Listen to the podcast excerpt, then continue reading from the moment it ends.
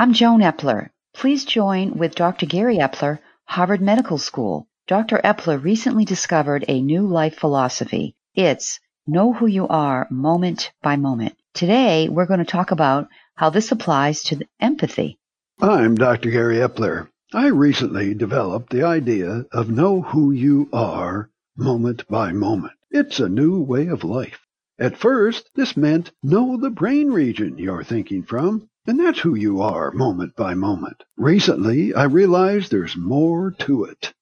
Knowing the brain region is only one part. There are three other parts. The heart, the belly brain, and the mind. It's helpful to know the function of these four parts to help you learn where you are. Let's start with the head brain. What's the function? The head brain is to improve our lives every day.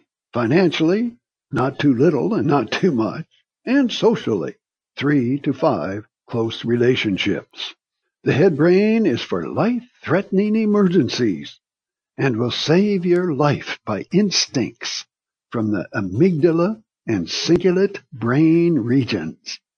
The remaining function is to implement the thinking from the heart, the belly brain, and the mind. What are the feelings associated with the head brain?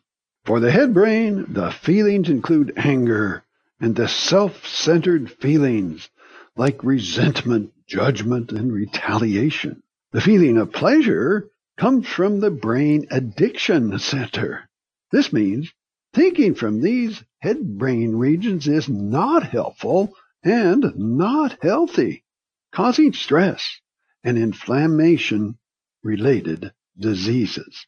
What are the functions of the heart, the belly brain, and the mind? The heart is to keep us healthy. The heart will do anything to keep itself healthy and in return keep us healthy. The belly brain is for risk management and it's for healthy nutrition. Use the belly brain to eliminate that COVID 15 pounds. The belly brain will tell you not to eat that extra portion, not to eat those sugar foods or salty foods, and not to eat those bad fatty foods. The mind is for creativity. What are the feelings associated with the heart, the belly brain, and the mind? The feelings from the heart include kindness, empathy, appreciation, and giving. Each of these result in health for yourself and for others. Listen to the heart for answers for important life decisions. For the belly brain, it's fear. When you're afraid or suddenly startled, it's in the belly. The belly brain is fear. For the mind, it's total calmness, security, and unconditional love. Learn these feelings to help you to know where your feelings are coming from. Let's apply this philosophy to empathy. People can be mean and judgmental to each other during the day to day social interactions. People need to communicate with empathy and kindness. How can people do this? Realize that people yell at you or mean to you not because of you, but because the way they are thinking and feeling. They're thinking from the anger center or that cingulate stress center, not from the heart. They're mad at their boss, mad because they lost a job, mad because they don't have enough money, mad because someone disagrees with them. Or they're blaming someone, blaming the job, the government, or their spouse for all their problems. This is what's going on in their head. You are not the cause of the anger. However, the natural response to being yelled at is to be angry in return, which is a response from the head brain center. There's another way to respond. Bypass the anger response, the typical anger. Think from the heart with empathy. Put yourself in the other person's situation. They're upset, not you. Here's a call to action. The next time someone yells at you or is mean to you, don't think from your head. Think from the heart with empathy and let it go. And over time, you'll get a bonus. because you keep doing this. The bypass response will happen automatically without you even thinking about it. You'll find yourself thinking from the heart and not from the anger center. This is a strange question, but what do you do when you get angry at a door because your finger got jammed or mad at your computer because it doesn't respond? This is not a strange question. It happens happens to everybody. Everybody does this. I do. These annoyances trigger the anger center. So you do the same thing. You bypass the anger center and use empathy from the heart. This time, the empathy is not for someone else, but it's for you. Just be kind to yourself. Use self-compassion. We need to be able to have deep conversations about relationships, jobs, even politics without anger and stress. How is this possible? It's a skill that needs to be learned. It's not a natural response. The natural response is an easy way out, getting mad, angry, and yelling.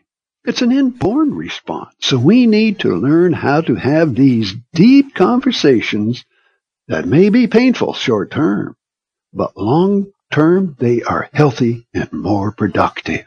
Without these deep conversations, people will continue to hold anger and resentment.